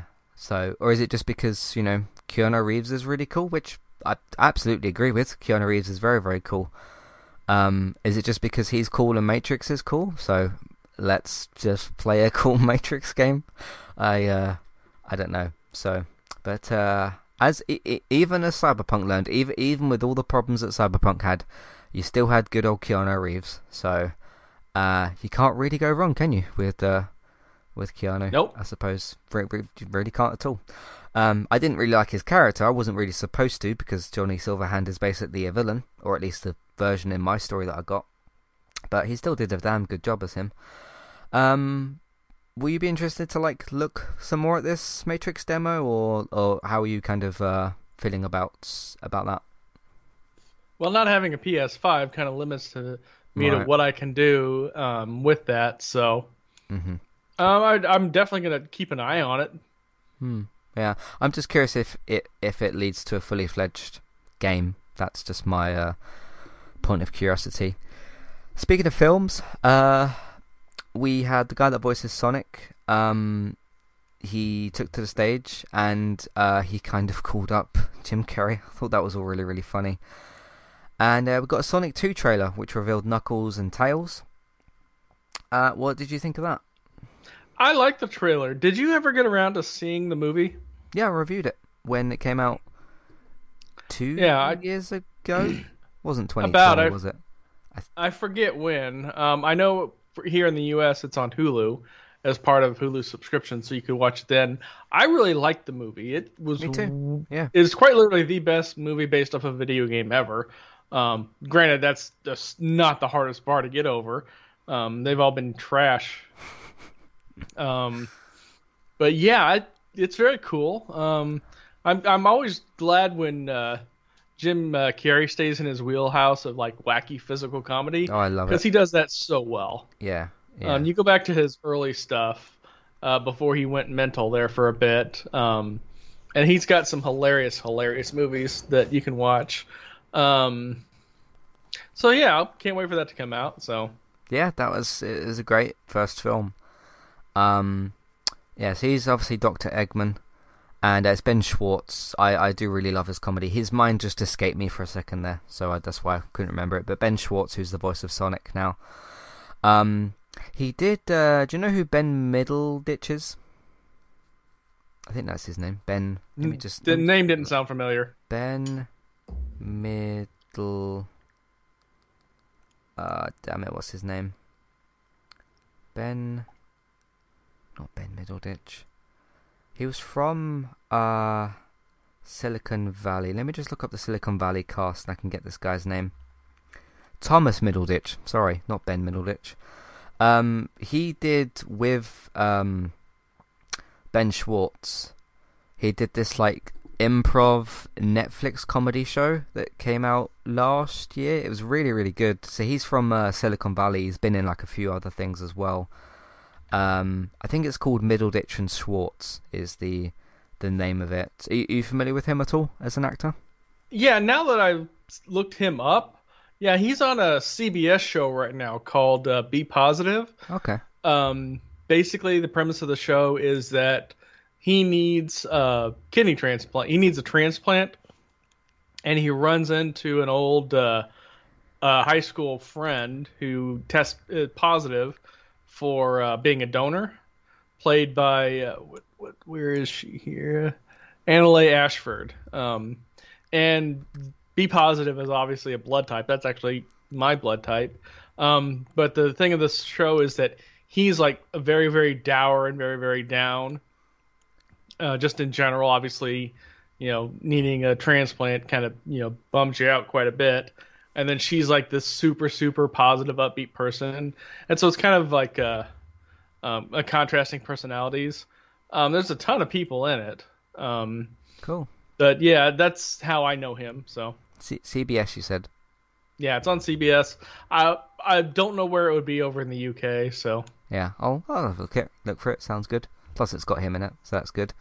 Um, yeah, good trailer. I got Knuckles as um, sorry, Idris Elba as Knuckles. That's that was announced before this trailer, but uh, he seems to fit that voice pretty well. Um, so yeah, it was good. Uh, yeah, speaking of the Jim Carrey stuff, for those of you that don't know, last was it last year? Yeah, I did a, a classic review. Season four was for Jim Carrey's like '90s films, so Dumb and Dumber, uh, Liar Liar. Um, I did like The Grinch. I did Ace Ventura, uh, Ace, Ace The Ventura, Mask. The Mask, yeah, all, all, all those kinds of films. I picked um, ten of them, uh, and I, I had a great time doing that because that was sort of like in my sort of later two thousands. I remember watching like casually some of those films. Obviously, I was still kind of kind of young and didn't really get them. And I remembered that he had some of those films out there, and that was an opportunity, which is kind of the whole point of the classic review series, is for me to go back to certain films. Uh, so I just took an opportunity to go and just you know go through his library, and that that was a great time. He's so good at doing that kind of slapstick, silly, not stupid, but slapstick, silly kind of comedy. And that little uh, video thing that he did was uh, was really good. I also liked when uh, Ben took out that CD and he was like, "No, the trailer's not on here. We'd have some problems if the if the trailer was on this disc because uh, you know we don't have a like a disc player or whatever." That was that was pretty good. So yeah, of course they're going to be bouncing off of each other in the film again, uh, as as they were in the first one. So uh, I I really liked it. That was uh that was really good. I don't know where the film. Let me. I can probably look it up actually. Where Sonic is available to watch. Um. In the UK, it's a 2020 film. I think it came out Valentine's Day, didn't it? So, in the UK before the first lockdown happened. Uh, it says you can watch it for free on All 4, which is like the last place I expected it to be. But uh, yeah, apparently you can go and watch it there. So yeah, definitely worth a watch. Um, Yeah. It's a very good film. mm, yeah, what did they say? April something for uh, next year for this. Uh, yeah, it's Sonic film. 2022. It's in post production right now. So yeah, go and check out the first one before you uh, see that one. Speaking of sequels, Alan Wake 2 is uh, in development from Remedy Games. I didn't like the first one. Um, I just didn't really like the whole light mechanic. Like, oh, you shine your light at the enemy for a period of time, and then you can shoot him, and then you can move on. Um, although uh, the guy in charge said, I think it's uh, is it Sam something? He said that uh, they were going for more survival horror instead of action because he describes the first games as like action games, which is uh, yeah pretty pretty accurate. Obviously, he you know made the game, so he he knows what he's talking about. Uh, yeah, Alan Wake 2. I'm curious to see how the survival horror element works. I just want them to either get rid of or change the whole light thing, which I guess was the which I get was the premise of the first game.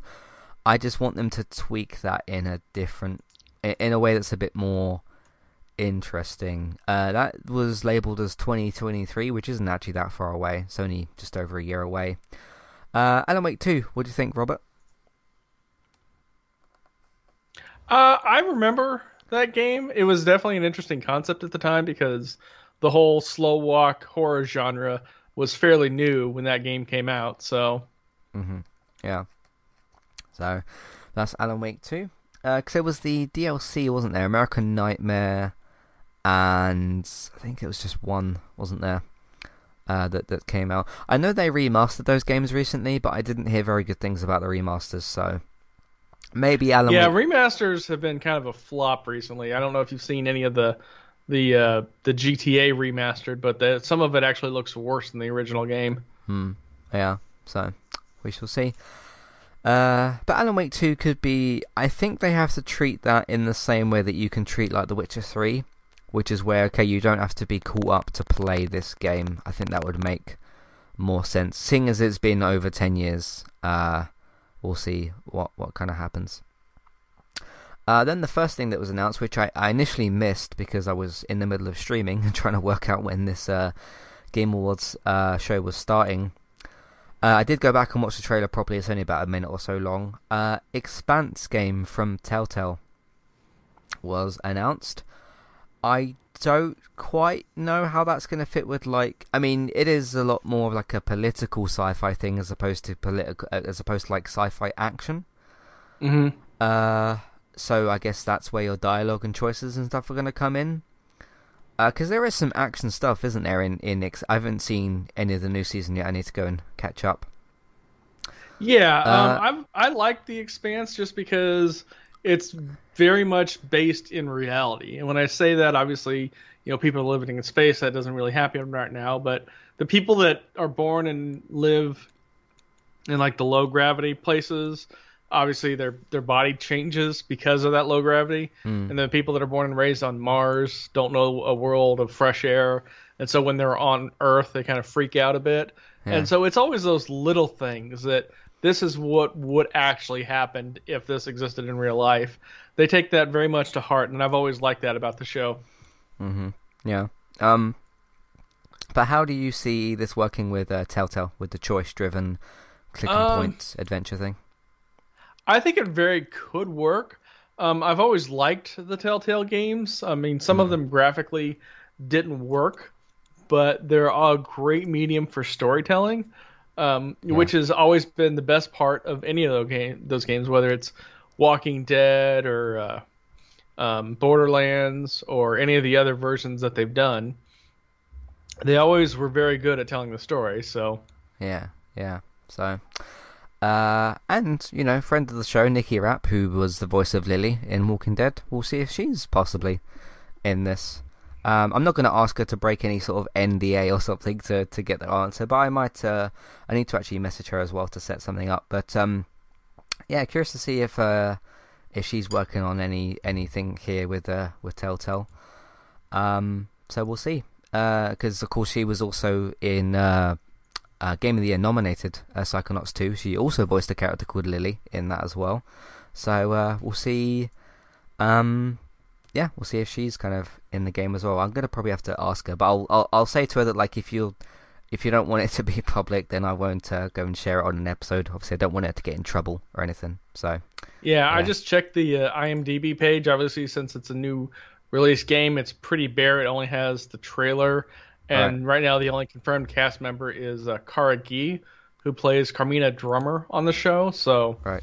they do have at least one person from the show in this game. Hmm Well, her voice was in the trailer, so Yeah, that, that makes sense. But is that so? Is that the same person that uh, is the actress from the show?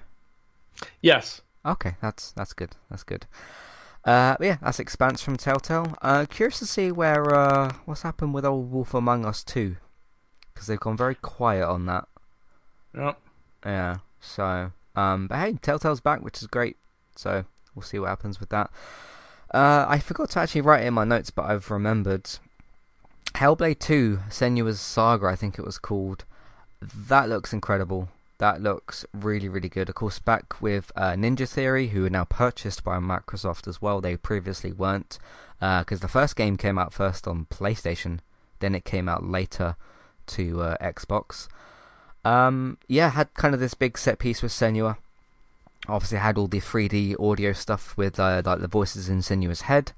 Um, and they fight this big monster person, and everyone's everybody's got to run away, and they're throwing like fire and spears at it and stuff. Um, yeah, and it's actually like some of that was uh, in gameplay footage as well, so that looked uh, really really awesome. Uh, did you play the first Hellblade game? I did not. I always meant to, and then just something else always came up. Okay, it's probably on Game Pass, I would imagine. Uh, so maybe you can look at it there. I would say to, to anybody that hasn't played Hellblade, if you're going to do that, you really need to put headphones in because that's where that 3D audio stuff is going to come through. Because you can't really, you shouldn't really play that through your TV because you won't really get the same like experience and stuff. So uh, get some get some headphones. You don't have to have like great headphones either. Just something that supports that as well. So that looked amazing as well. That's one of my more anticipated uh, Xbox games. at the moment. So uh, we'll see if that does come to PlayStation. Because although they do own Ninja Theory, we, we don't quite know what Microsoft chooses to do sometimes. So we shall uh, we shall see. Uh, did you have anything from the Game Awards to talk about?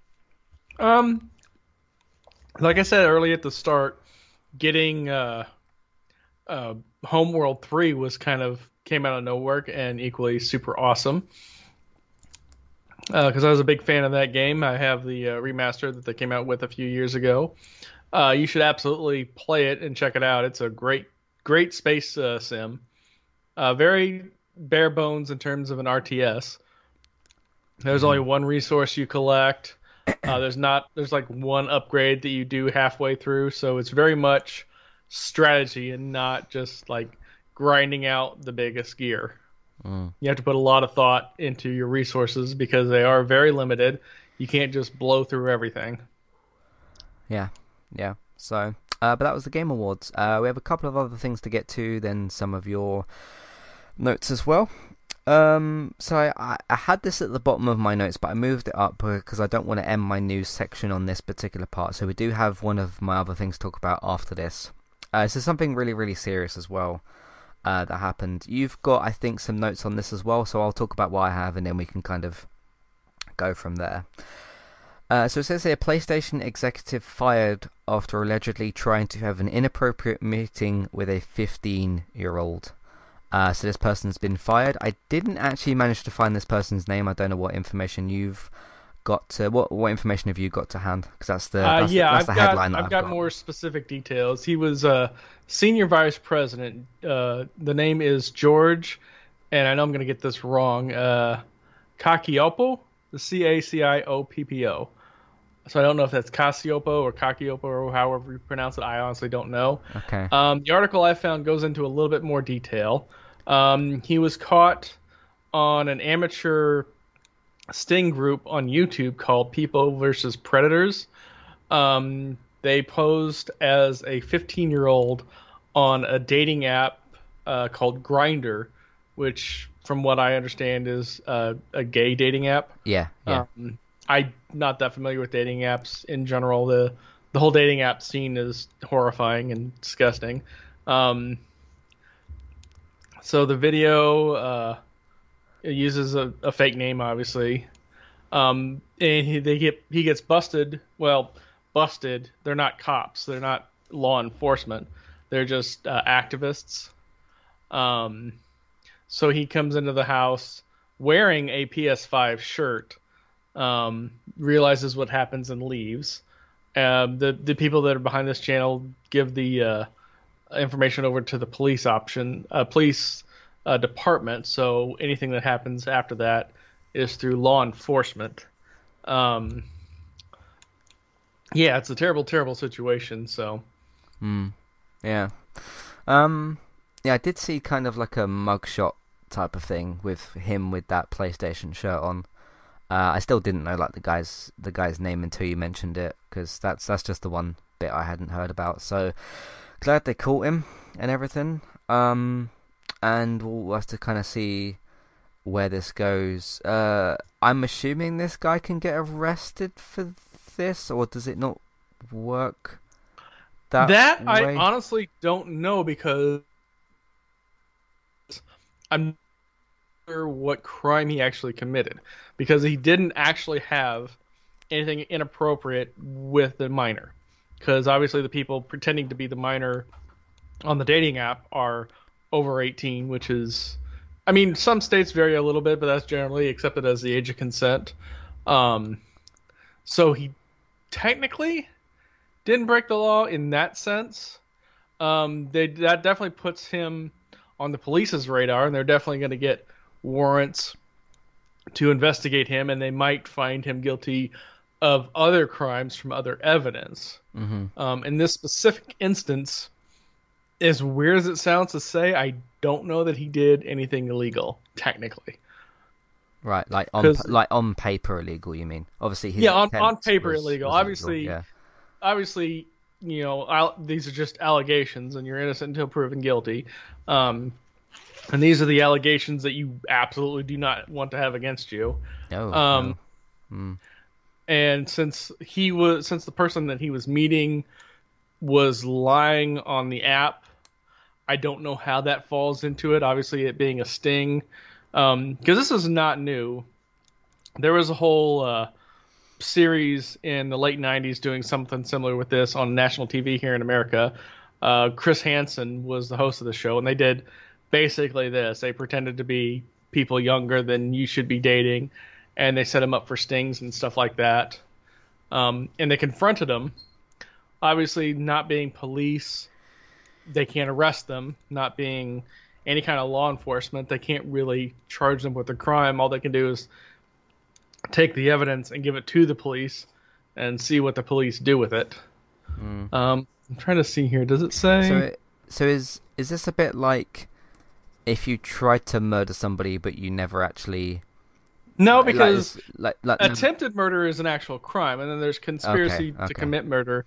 Those are actual crimes.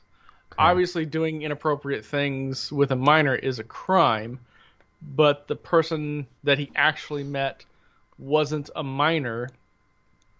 So I don't know. See, this is where I don't know the law.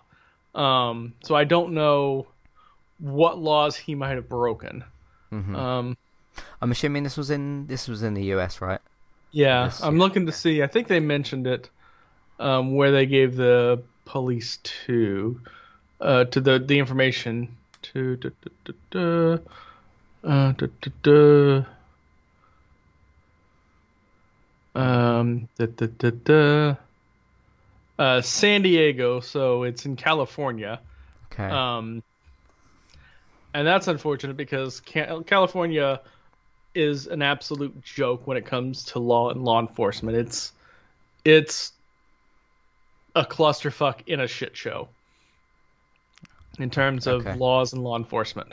Mm, yeah.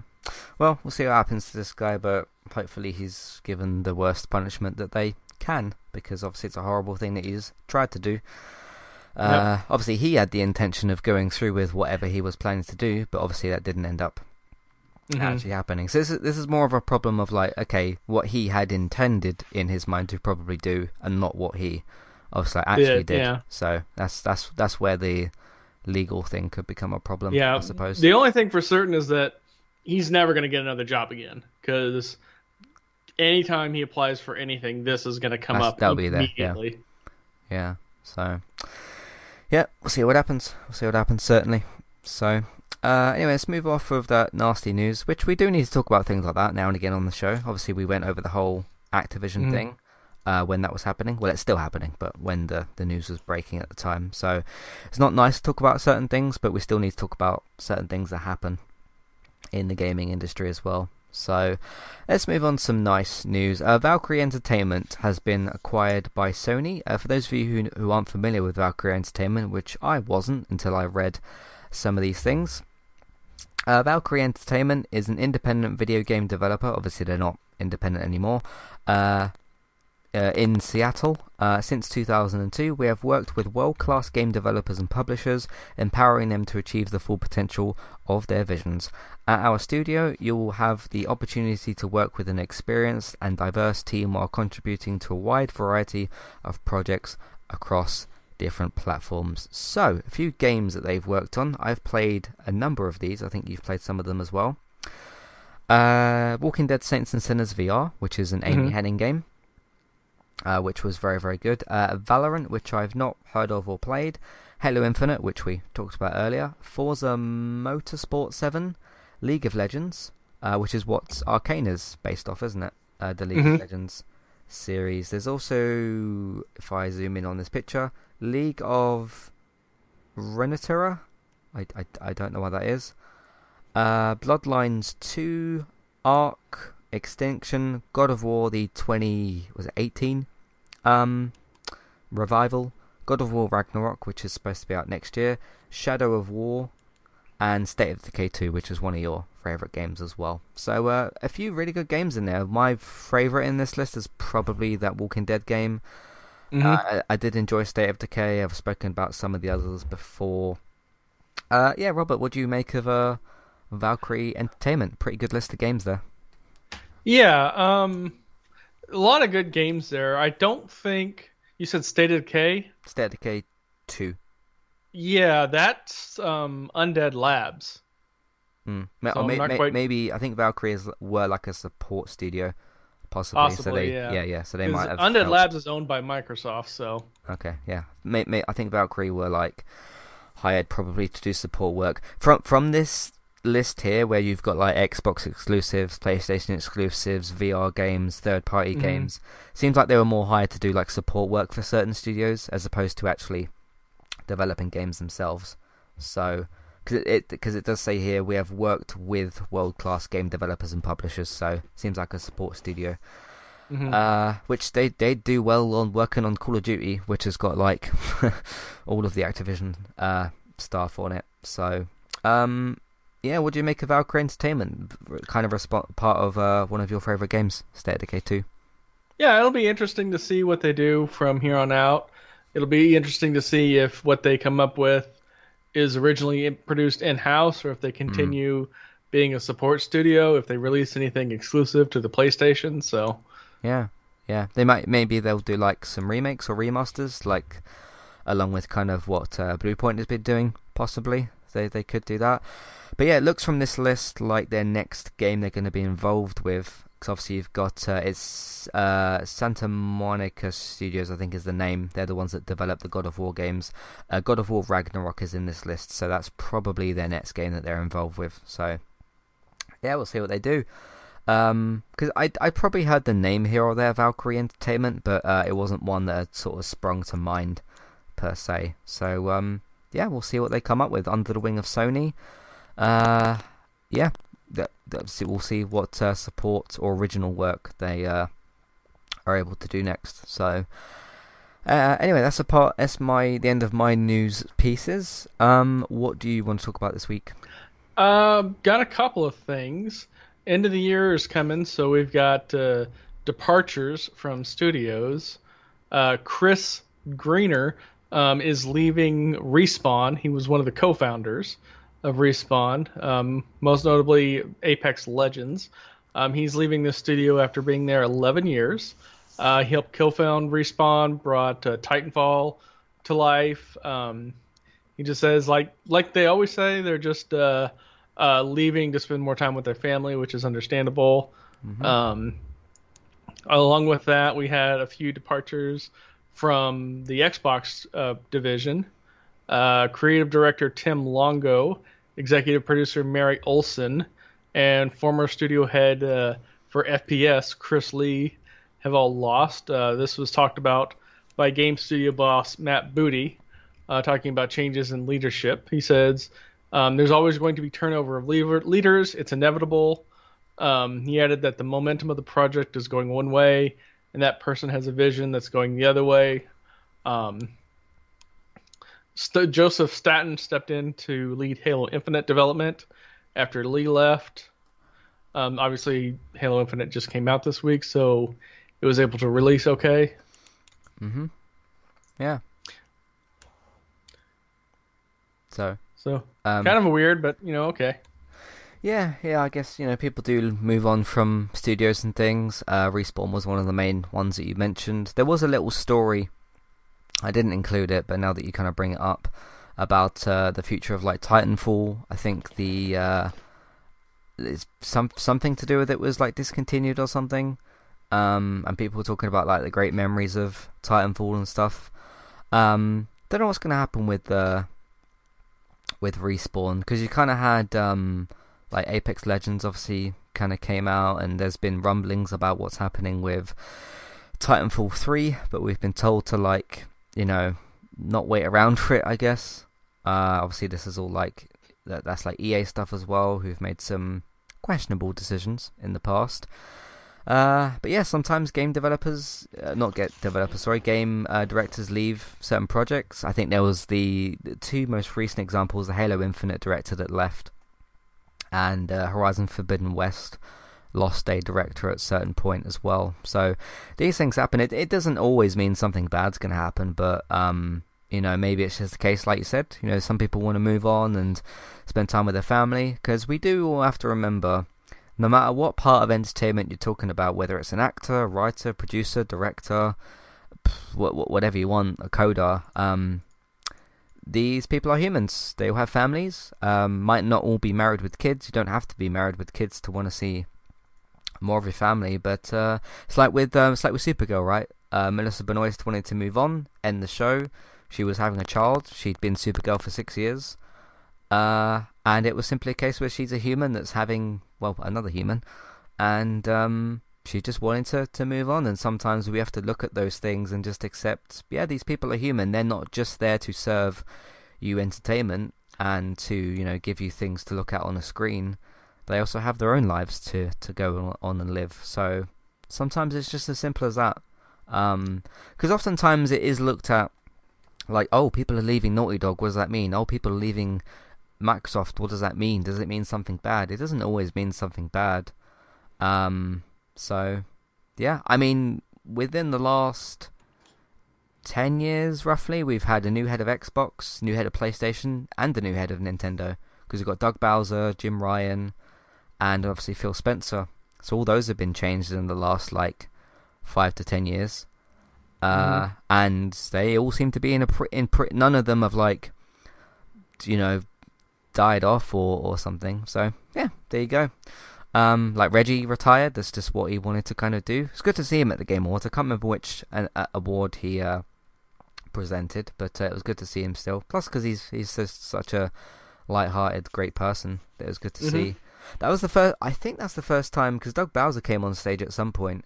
I actually didn't know that was him until they said so. I think that's the first time I saw uh, Doug Bowser. But um, anyway, what do you think of uh, people kind of moving on from roles and stuff? Yeah, I mean that's normal. I mean that's we're not living like 50 years ago where you hired on at one company and that was your entire working career unless something terrible happened. People change jobs all the time. I mean, hell, mm. I do contract work. I haven't had the same job for more than a year since 2019. So um, it just happens. Mm. Yep, certainly does. So we'll see what happens with that. Uh, what else do you want to talk about today?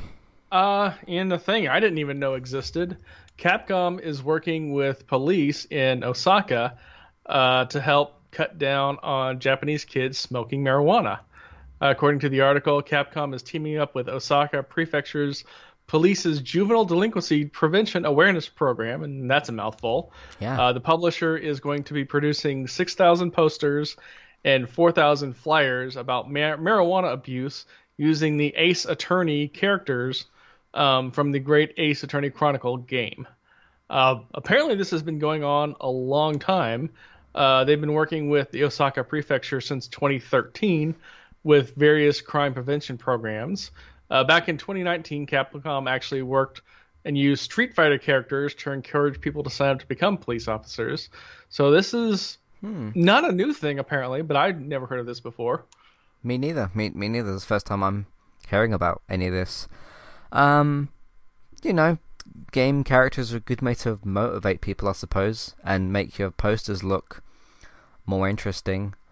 Um, but no, I had no idea. This was it was very surprising as you were reading out what you were what you were saying. Kind of surprising that a uh, game company is involved, but if they want to help out with things, then uh, that's great as well. I know there's situations where like Microsoft has got like certain programs and stuff for like young people and and those sorts of things. So like th- those things can happen. It's just not as usual that you'll hear about it. But again, Microsoft as a it's company, unique. So. Yeah, M- Microsoft as a company kind of operates a bit differently to the likes of Sony and Nintendo and all these other companies because they're not just all about their games. Obviously, they've got Microsoft products and you know all these programs and things for uh, for young people. Because I, I am subscribed to Microsoft on YouTube and now and again I'll see a video pop up about like different programs of things and and that kind of stuff. So uh, there is there is precedent for it as well but this is a very uh, specific thing as well.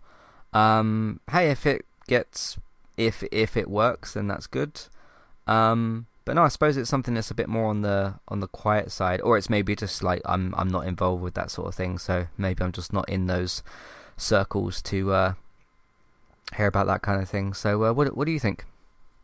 Uh, it's not you know like you said, it's not that uh, unusual. They've used uh, branding like that for ever. Um, if you think about it, cartoons in like the 40s, early 30s, late 30s, and early 40s was very much uh, a low level of propaganda for you know the war effort. Um, I'm sure that's been a case a lot of what you look into. Um, it's just curious. I, I don't remember it ever being a thing with video games before, but hey, video mm. game culture is very deep in Japan. I know that on some days when a game is going to get released, it's actually declared like a national holiday, and people get off work because they know everybody's going to call in sick and play the game anyway, so they just roll with it. Hmm. Yeah. So we'll see what uh, happens with this. Uh, what else do you want to talk about? Uh, well, the last thing that I have, and we're staying with Xbox on this, mm. uh, to celebrate the Nickelodeon All Star Brawls, uh, Microsoft is releasing uh, for win only a Garfield branded Xbox Series S. Uh, if you go on Xbox's official Twitter account, you can retweet the post to enter your chance. Obviously, ages 18 plus uh, ends December 23rd. As what you would expect, it's um, an Xbox Series S, orange. Garfield's got a, a resting cat face on it. Hmm. And it says Nickelodeon All Star Brawls on the side. It's actually kind of cool looking. Hmm. Okay. Okay. Yeah, I just wouldn't have thought that the word celebrate and Nickelodeon All Stars would be in the same sentence. But uh, yeah. here, here we are. Here we are. The game's not a disaster. It's just not as good as what it should have been, which I guess a lot of people would say the same thing about Cyberpunk. So um, I think also that sentiment started coming out once once we'd seen what MultiVersus looked like, and a lot of people were like, "Hmm, that's what Nickelodeon game should have been like." And it was like, "Yeah, yeah, this is this is what the game should have should have been like." But hey, if you're like you know nostalgic for Nickelodeon characters or something, which I'm not really, I do like some of their characters, but not loads of them, then the game is there for you if you want it. It's just a bit of a soulless kind of video game. Um, so the Xbox, did you say Series S? So that's the yeah, flat... the Series S. Yeah, it's the flat one. So because I've seen like the Series X with the SpongeBob thing, but obviously he's a like he's a bit more square shaped himself, so it kind of fits around that. Um, but no, I haven't seen the photo of the uh, the Garfield one. But uh, again, if people want to get involved with this, then it's there if they if they want it. So, um, which uh, Xbox do you play on at the moment? Uh, I still have my One S. Um, I do okay. want to buy a, a Series X. It's just never in stock. Yeah. Anywhere I look for it, it's never in stock. Hmm. So, there we go. Uh, all right, that's all the news that we got for you. I think you said that was your last thing. That's my last one. Yeah. Cool. So that's the last piece of uh, news for the year because this is our last uh, episode for the year as well. Um, I don't know yet when we'll come back to do another episode. It will obviously be some point in January, but I'll arrange that with you later, I suppose. So uh, that'll be in a few weeks' time anyway. Uh, let's get into some questions, emails, comments, that sort of thing. If you would like to write in um, for next year, I guess, uh, or write into Entertainment Talk in general, you can do that. Uh, Matthew at entertainmenttalk.org, Twitter eTalkUK, there's contact page and information in your show notes. Uh, also, if you're looking on the uh, website version of this podcast, you can scroll down a little bit, big email box there. You can put your email and your message in there, that'll get sent to me as well. There's also the email name, which is clickable, so you can click on it or copy and paste it if you want to use that as well. Uh, Abed, who writes in quite a lot to the Walking Dead podcast, I think he's written in a few times on, on this one as well. Uh, says I think this is I think your last game awards I think your last game awards podcast is the last for 2021. Uh, so just wanted to say thank you for your episodes this year. You're very welcome. Which games are you most looking forward to talking about next year? Uh, so there was a bit of news that Dying Light 2 has gone gold, which is very, very good. That comes out early February. Um, we've then got. I am looking forward to the GTA remasters. I think there's a, a patch that's on the way. I talked about that on the episode that you wasn't on, uh, which was a couple of weeks ago. Um, so I'm looking forward to jumping back into that. Uh, but in terms of games like in the near future, so I'm looking forward to playing. Well, obviously more of 12 minutes. Uh, looking forward to trying out Kena, Bridge of Spirits and the uh, what's the other one that I was going to play? Rayman Redemption on uh, this PC. Uh, there's some games coming out in January as well that aren't quite coming to mind, but Dying Light 2 is like the the, the nearest thing on my mind for new game uh, releases. And then there's some things scheduled for March. Isn't Horizon scheduled for like February, March ish? Something like that, yeah. think as well. Uh, that Forspoken game that we saw, which has got one of the Walking Dead actresses in it, by the way, uh, Pollyanna McIntosh, who's uh, Jadis. That looks really, really good as well. Uh, of course, for those games, I will need a PS5, so we'll see what happens. Uh, but I'm looking forward to that. Um, yeah, those are some of the next games I'm going to be kind of playing. How about yourself? Yeah, I just looked it up. Uh, Forbidden West is out February 18th. Um, some of the games I'm looking forward to, uh, Sifu, um, which Right, is that martial yeah. arts game, is coming out. What's the Uh, date for that? That is actually uh, February 8th is when that game is going to come out. Damn, February. Elden Ring kind of has my attention a little bit. hmm Uh, we'll have to see if that's a thing or not. Um, Ghostwire Tokyo still has my attention. Um, I'm really curious to see if, if it's as good artistically as it says it's going to be. mm. Um, and a couple others. Um, I mean, I'll keep an eye on Gotham Knights. I don't know that I'll play it, um, but it's curious on that. Um, and those are the ones that are just kind of off the top of my head. So Yeah, yeah, a few things to look out for, certainly. Looking forward to uh, Sifu and uh, Forspoken. I still haven't played like Ratchet yet, of course. Still not played Returnal. So uh, plenty of games, plenty of games to, to play. Plus, I still want to do the uh, Permadeath and the New Game Plus for Last of Us 2. I'm not going to do that at the same time because I tried to do it. and, uh, it uh, didn't go well. Playing, playing, uh, not Grounded. What's it called? Yeah, Grounded. I think that the highest difficulty. Doing that with New Game Plus is uh, is is something. It's it's quite something.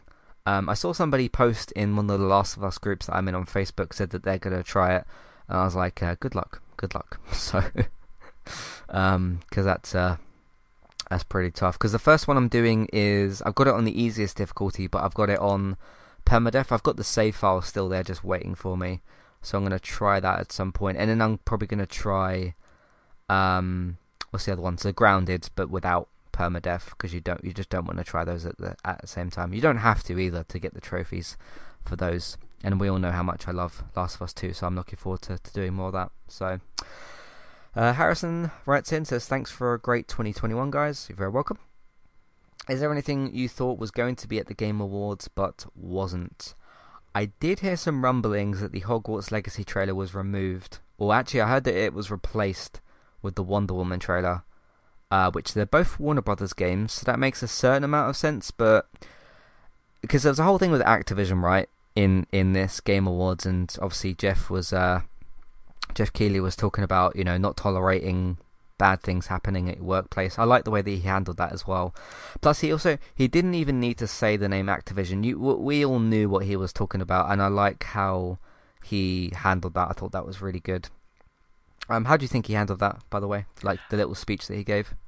to be honest, I didn't see it. Um, Oh. Like I said, I, I didn't watch uh, the Game Awards live. Um, I just caught recaps of it, so I'm I'm sure I missed out on a few things. So Okay, okay, but yeah, he basically gave like a little speech, and uh, gave like a work hotline that you can call if you're facing those issues, like the staff at Activision. Uh, unfortunately, at the moment, um, so there was no, yeah, there was no Activision games at the Game Awards, but that's got nothing to do with Harry Potter because it's not an Activision game. Um, so I don't know why that trailer. Maybe the trailer wasn't good enough. Maybe it wasn't ready properly. Maybe it had sound issues.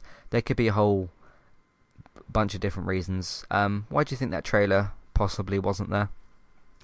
Uh, no idea. I mean, the only thing that would really make any sense is just they couldn't get the trailer together in time. So Hmm. Yeah. Yeah. So we shall see. Uh, but yeah, that's one thing I was looking out for. Um, I didn't know whether to expect Suicide Squad to be there, but it was. Um, but no, I, it was more just there was more surprises than I was expecting because some things leak, right? Like certain information and stuff. So I, there, there was more surprises than what I was expecting in terms of things to be there because I, I I had no idea really what was going to kind of be there. I was thinking like, will we see Abandoned? Will we see some sort of Kojima game? Those didn't happen, but I I wasn't sure. The only other thing I was kind of looking out for was if there was a Wampa League announcement, but they said no Activision games, and that's obviously a Activision game, so that's that made sense on that front. Uh, was there anything that you was expecting to see that uh, he didn't? No, not really. No? Okay. Okay. Uh, and the last thing for the episode, last thing for the year for this show. Kate says, Hey guys, what games do you have planned to play for the holidays? We've already uh, spoken about that. Says, I'm going to be dipping into Animal Crossing and Halo Infinite. Um, good little kind of mix of games there, I suppose, as well. Um, I was going to comment on this on this uh, question and this comment here we seem to have gained a few Animal Crossing fans, which is good. You know, everyone's welcome here on the show. I don't know how that happened though. How we got Animal Crossing, unless it's because those people play Animal Crossing and other games that we do talk about. That's obviously very possible. Um, what do you think could be could be happening there? Uh, I don't know. Animal Crossing is just one of those games. It's a huge game, um, so yeah, no denying that. Um, and we did talk about the expansion at the Nintendo Direct mm-hmm. a while back. So uh, it's just one of those things that I should more. I should like it more than I do, and I honestly don't know why. Hmm. Yeah. So, uh, but Animal Crossing Halo Infinite. Um, hope you enjoy the games. You know, Halo Infinite wasn't really for me. Neither was Animal Crossing for different reasons. Um, I thought Animal Crossing, in terms of the game quality was was very very good, whereas I didn't really like what I was playing of Halo Infinite. Uh, we've already talked about what we're playing for the holidays. Um, any thoughts on these mix of games here, Robert? Animal Crossing and Halo Infinite. Uh, I mean they're both radically different games, so. Mm, yeah, I suppose when Kate's more in the mood for something relaxing, she can play Animal Crossing, and then when she whether she's playing Halo Infinite multiplayer or campaign or a bit of both, you've got that if you want some more uh, intense gaming, I suppose. So there we go. Anyway, uh, Robert, thank you for your time this year with uh, all of the shows that we've that we've done. Uh, it's been great talking to you about lots of different things. Uh, we'll be back next year with uh, some other episodes. lots of games coming out early in the year, so I'm sure we'll get some more trailers and gameplay footage, and um, maybe one of us will have a new console by the next time we do an episode. Do you think that you possibly will? Because I don't know if I will. um, I'm trying. I mean, it's not mm. from a, a, lack of ability to get it. It's right. from a lack of it being in stock. So. Yeah, yeah. Do you think anybody will get you anything for, uh, for Christmas, or is that unlikely? No, I don't really do Christmas gifts. I haven't for a really long time. Mm-hmm. Uh, but that's mostly because I come from a pretty big family. Uh, my mom's one of four, my dad's one of six, and I'm the second oldest of about 23 cousins. Uh, so Christmas got really expensive really quick growing up. um, and when most of the kids started having their own kids, uh, it just kind of devolved into, you know, pick, uh, you get one random person that you get a gift for. And then as those uh, families have grown up and moved off, it's pretty much uh, not a thing anymore. I mean, I get a couple cousins gifts, and that's about it. So, hmm. yeah, but uh, we'll see what happens next year. Uh, anyway, thank you all very much for listening to all of your to all of our podcasts this year. Thank you all very much for the support. And uh, of course, we've still got quite a few things to do between now and the end of the year. But now that I know I've got a bit more time, that uh, certainly helps as well. So that was an interesting surprise. Um, do you have any like work holidays coming up or anything? Or are you like pretty much working through through Christmas? Oh yeah, tons of uh, obviously, we're off uh, 24th and 25th for Christmas, and then since it's a government job, they're off for uh, uh, New Year's Eve.